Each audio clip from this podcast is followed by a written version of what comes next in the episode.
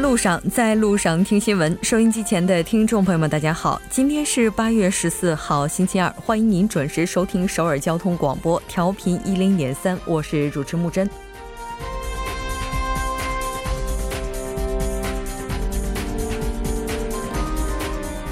其实，三年前的今天，光复前夕，有多少人难以成眠？民族独立的喜悦已然充盈在人们的心间。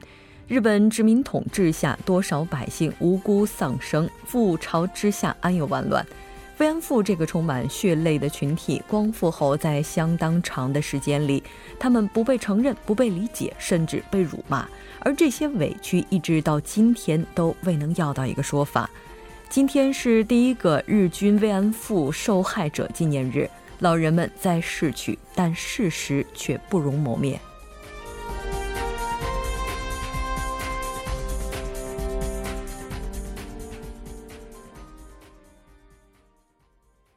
来关注一下今天的要闻新闻。在韩国，韩国政府宣布禁止未经安全检查的宝马汽车上路。韩国政府向安理会提交北韩煤炭入境调高调查报告。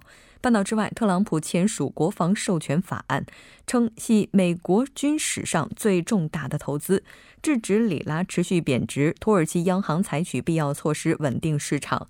今天的新闻放大镜板块依然邀请专家学者放大探讨新闻热点焦点。今天我们要讨论的主题是引产分离带来的纷争。每周一到周五晚六点至八点，了解最新动态，锁定调频一零点三新闻在路上。稍后是广告时间，广告过后马上回来。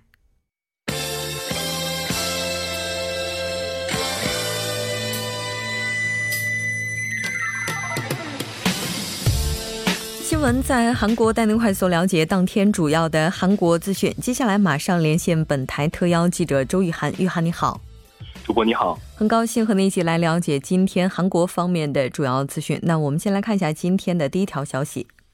好的，第一条是韩国政府宣布禁止未经安全检查的宝马汽车上路。嗯，是的，没错。截至目前，我们了解到，目前大约已经有百分之七十五的宝马车接受了安全检查，依然是有大约百分之二十五的车辆未被检查。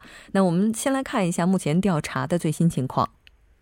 好的，国土交通部长官金贤美呢，十四号在政府首尔办公大楼呢举行了对国民谈话。他在现场表示呢，要求全国的各市长、郡守和区厅长呢立即禁止未经安全检查且包含在召回车型在内的这个宝马汽车上路。这是韩国政府呢首次针对特定的车型下达了禁行令。根据韩国现行的机动车管理法第三十七条的规定，各级政府可对影响行驶安全的汽车下达禁行令。据国土部发布的数据，截止十四号的零时呢，在被召回的这个。召回型号的这个十万六千三百一十七辆宝马车当中呢，仍有两万七千两百四十六辆的这个宝马汽车呢是未经过安全检查的。那么金贤美表示呢，将从本月十五号，也就是从明天开始呢，向相关宝马汽车的车主呢采取一个通报的行政的程序。那么各自治团体长官印发的这个禁行令的通知呢，在车主收到之日起生效。若收到检查的通知呢，车主需立即的将宝马汽车呢进行安全的检查。除了安全检查之外呢，该宝马汽车呢是不得行驶至道路上的。另据消防厅发布的数据呢，今年以来呢，宝马汽车共发生了八十多起火灾，其中呢，排除交通事故原因的火灾事故是多达七十多起。主播，嗯，是的，没错。应该说这次的话，宝马车集团它召回的车型是存在 EGR 系统的问题。那我们同时也了解到。专家也提及了软件的问题，包括在欧洲发生事故的阀门问题，也就意味着接下来可能还会有追加召回的可能性。而这轮召回可能最少需要的时间是在一年。那这条了解到这儿，再来看一下下一条消息。好的，下一条是韩国政府向安理会提交北韩煤炭入境调查报告。嗯，是的，没错。我们之前在节目当中已经提及了相关的一些情况。那先来看一下最新的进展如何。好的，那么据消息人士十三号透露呢，韩国政府当天呢是已向联合国安理会下属的对北韩制裁委员会呢提交了北韩煤炭入境事实的一个调查报告。那么报告称呢，北韩关税厅呢是以涉嫌非法进口、走私等罪名，将三家进口商、三名从业者呢移送至了检方。现已查明呢，是去年四月到十月呢，他们先后七次呢将价值六十六亿韩元的三万五千零三十八万吨呃三十八吨的这个北韩煤铁呢是。非法运入韩国境内的主播，嗯，是的，没错。那应该说这次这个这应该说这次揭揭露出来或者说曝光了北韩产煤炭进入韩国的这起事件，还有很多后续的调查去进行。那人们最为关注的又是什么呢？是的，那么呃，安理会呢是在去年的八月五号呢通过了第两千三百七十一号对北韩制裁的决议，全面禁止北韩出口煤炭等矿物。该决议通过后呢，将北韩煤炭运入韩国的船舶呢共有四艘。据悉呢，呃，对北的被对北韩的制裁委员会呢评价称呢，韩国政府致力于履行彻底去履行北韩的一个制裁决议，与国际社会呢就就此呢保持着一个紧密的合作。那么安理呃委员会呢随后呢还会向这个安理。理会的十五个理事国呢提交这份报告，那么同时呢，最为关最受关注的就是安理会呢是否会对相应的船舶呢采取一个单独制裁的措施。主播，嗯，是的，没错。那同时我们也看到，目前政府是对北韩的这四艘船舶下达了禁止这个靠近韩国港的这样一个命令。那当然，呃，韩国外交部的第二次官赵显日前也是在接受采访时对此事表达了态度。来看一下。是的，那么美国之音十四号就报道呢，韩国外交部第二次官赵显呢日前在接受采访时就表示，购买北韩煤炭的韩国韩韩国企业呢是不会呃成为美国的一个制裁对象，因为这些企业呢根据透明的招标流程呢购入煤炭。关税厅十号呢将涉事的三名的进口商呢以及这些呃运经营的这个三家法人以及涉嫌非法运入。北韩煤炭呢是移交至了这个检方。有观点认为呢，购买北韩煤炭的企业有可能成为美国刺激抵制的对象。赵显对此表示否定，并说到呢，处罚对象呢是引发问题的个人，将韩国企业或银行看作是刺激制裁的一个对象呢，并不妥。主播，嗯，是的。那这条我们关注到这儿，接下来再来看一下下一条消息。好的，下一条是韩国会讨论削减国会议长团和上和常任委员会特殊活动经费，引发争议。嗯，是的，没错。那其实我们在昨天节目当中已经提到了，各方已经同意来削减，应该说不是削减了，是完全的撤回之前的这部分特殊活动费预算。先来看一下最新的进展如何。好的，韩国朝野呢，虽然说是对韩国的国会特殊活动经费当中呢不收取交涉团体名义的特殊活动经费呢达成了一致，但围绕在相关问题的层面上的这个争议依然存在。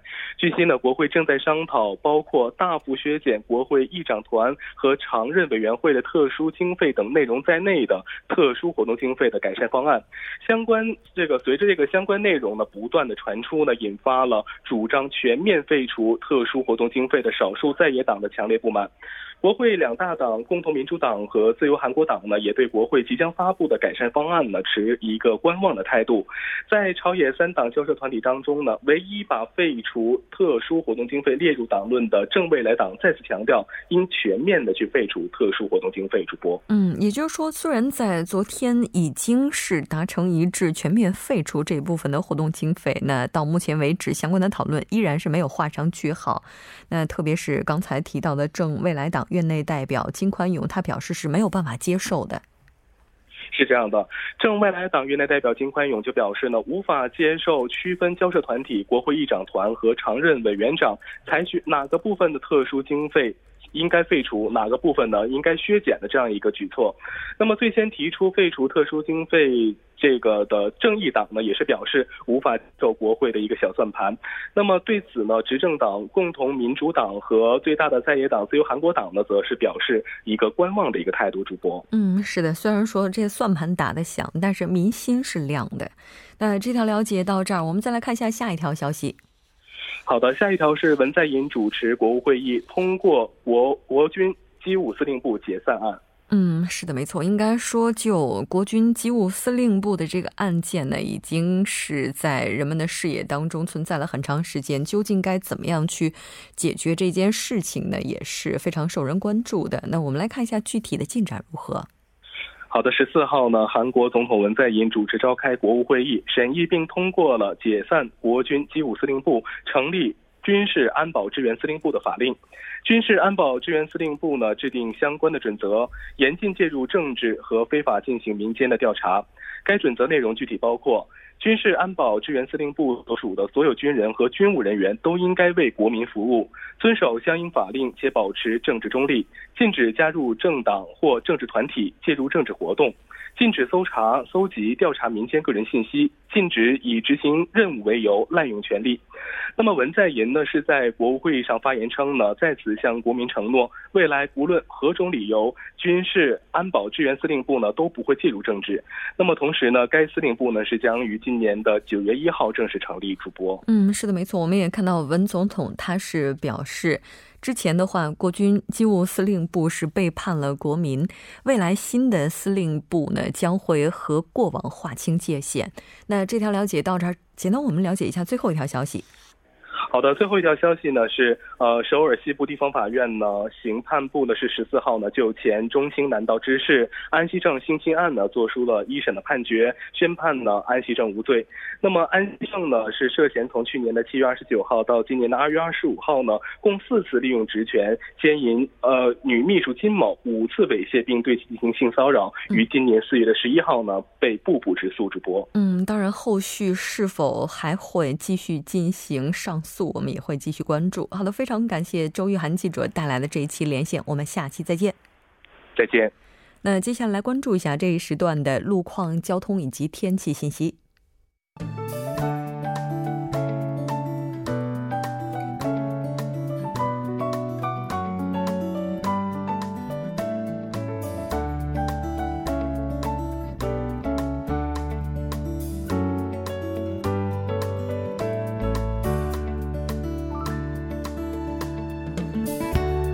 大家晚上好，今天是星期二，这里是由程琛为大家带来这一时段的路况及天气信息。现在是晚间六点十四分，我们先来关注一则速报，在江边北路九里至嘉阳大桥方向杨花大桥下方路段，刚刚发生了一辆私家车起火的事故，目前呢大火已经被及时扑灭，受其影响，该路段的一二三车道目前拥堵严重，还望途经的车主们保持安全。车距，小心驾驶。接下来是在利谷路苑南十字路口至梨花十字路口方向。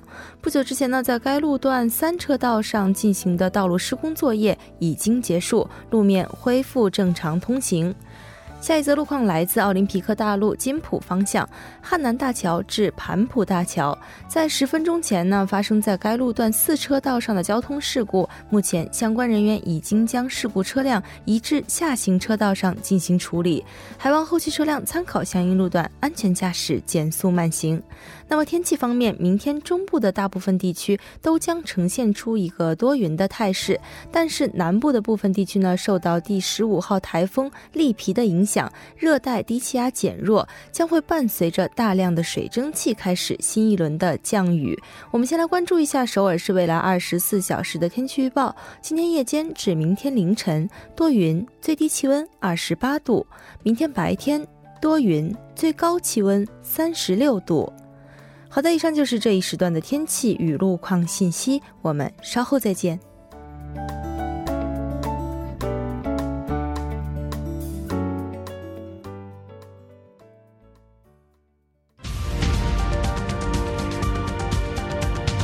聚焦热门字符，洞察新闻背后，全方位解读当前时事，新闻字符。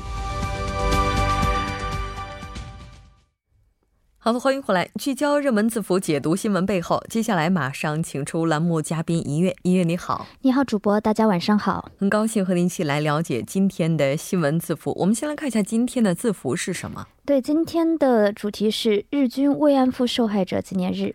那其实我们今天在开场的时候也提到了，今天呢是第一个。日军慰安妇受害者纪念日。对，我们先了解一下它这个设立的经过。它是去年一七年九月二十七日啊，韩国国会的女性家族委员会他们通过的一项法案。然后在这个法案上规定了每年的八月十四日定为慰安妇的纪念日。也就是说，今年的这个慰安妇纪念日呢，是以国家法定纪念日形式的纪念的第一次。那是不是意味着这个之前就没有我们说的这个日军慰安妇受害者的纪念日呢？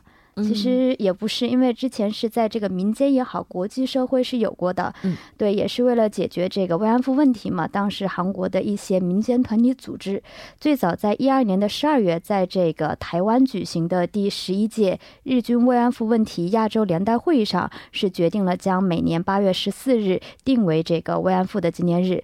然后，世界妇女团体的这个民间组织呢，也是从一三年开始，在每年的八月十十四日呢，就慰安妇的问题。举行各种纪念活动和集会，为的也是要说服联合国这样的一些国际机构正确的认识或者说对待这段历史。嗯，是的，但是为什么会把这个日子选在八月十四号呢？这个的话，我们就不得不提到一位这个已故的慰安妇受害者，叫做金学顺。他是在九一年八月十四日啊，首度公开了举行这个记者会，首次向世人揭发了日本军国主义政府主导的，也就是说我们现在知道的这个慰安妇的历史的这段事实。那么到此为止呢，到九一年当时他揭发之后，我们就说日本政府刻意隐瞒的这段军事性奴隶的制度。在禁锢了近五十年之后，终于被揭发了。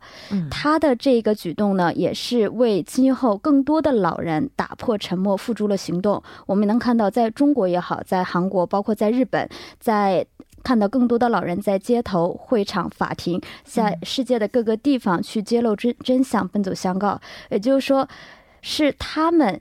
这种前赴后继的不断的努力，也就是说，今天的日军慰安妇的问题才越来越被国际社会所受到，受到国际社会的关注和重视。对，没错。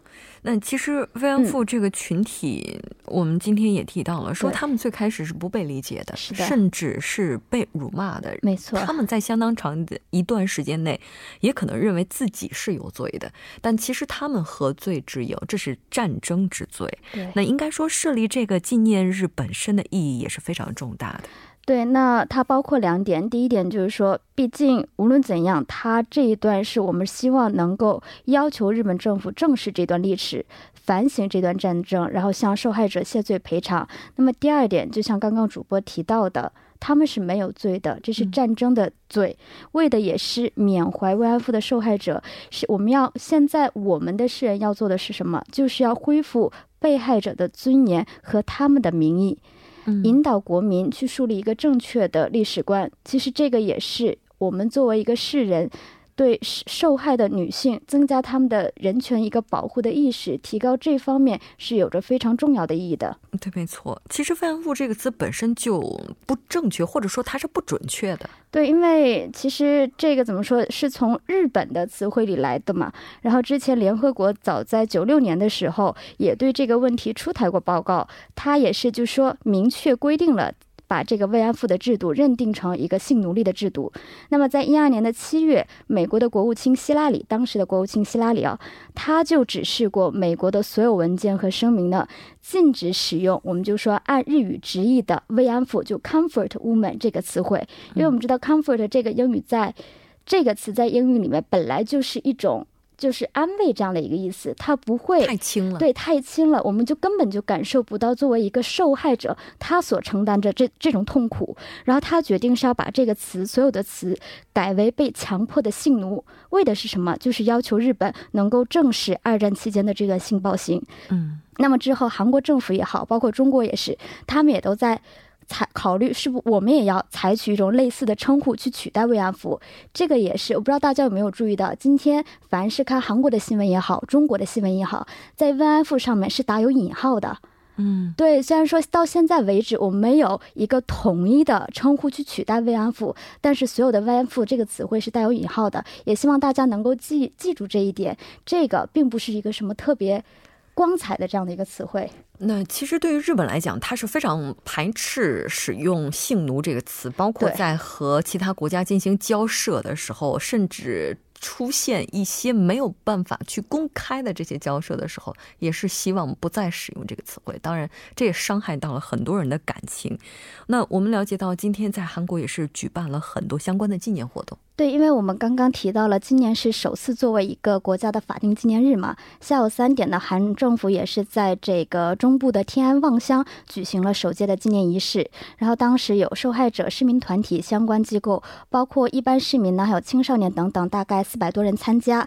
那文在寅在今天出席的这个纪念活动的时候也表示了，因为今天是这个今天那个慰安妇纪念，明天不是光复节嘛？那其实对于受害者来说呢，其实。光复并没有真正的到来，只有慰安妇的老人们，他们的名声得以恢复，包括尊严得以恢复，心灵的创伤得以痊愈的时候，才能够有效的解决慰安妇的问题。对于他们来说，那才是光复的到来。是的，光复到今年已经过去七十三年了，但。七十三年过去了，依然有这样的一批人，他们没有被我们真正的去了解、去尊重。那当然，现在依然还健在的韩国慰安妇奶奶们只剩三十多人，也许在全球范围内，这个数字也并不高了。真的希望在他们离开这个世界之前，能够得到一个说法。没错。好的，非常感谢今天尹月带来的这一期节目，我们下期再见。好的，我们下期再见。稍后为您带来今天的他说。新闻在路上，在路上听新闻。您的点赞、您的回馈是对我们最大的鼓励与支持。参与节目，您可以发送短信到井号一零一三，每条短信会收取您五十韩元的通信费用。另外，您也可以登录 TBS 官网三 w 点 tbs 点 s o v e r 点 kr 给我们留言。当然，在 Instagram 搜索 TBS C News 也可以参与互动。新闻在路上，期待您的参与。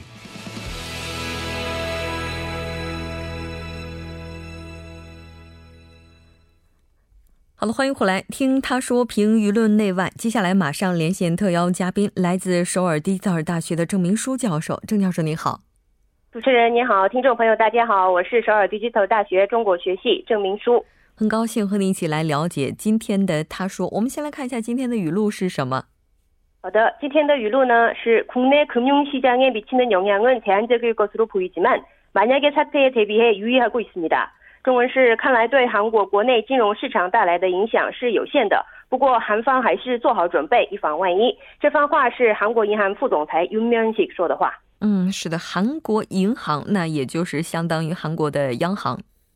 是韩国银行是我来介绍一下韩国银行的职能。那么韩国银行是一九五零年六月开呃设立的韩国的中央银行，其设立目的在于通过有效树立并执行通货信用政策，保持物价稳定。韩国银行主要负责货币的发行、调节信用通货、银行借贷。呃，国库资金管理、外汇管理、国外储备资产管理等业务。它的前身是一九零九年十一月开设的旧韩国银行。那么，韩国银行旧韩国银行呢，是韩国首次呃这个发行货币的中央银行。这个就韩国银行，呃目前韩国银行本馆呢位于首尔中区的南大门路。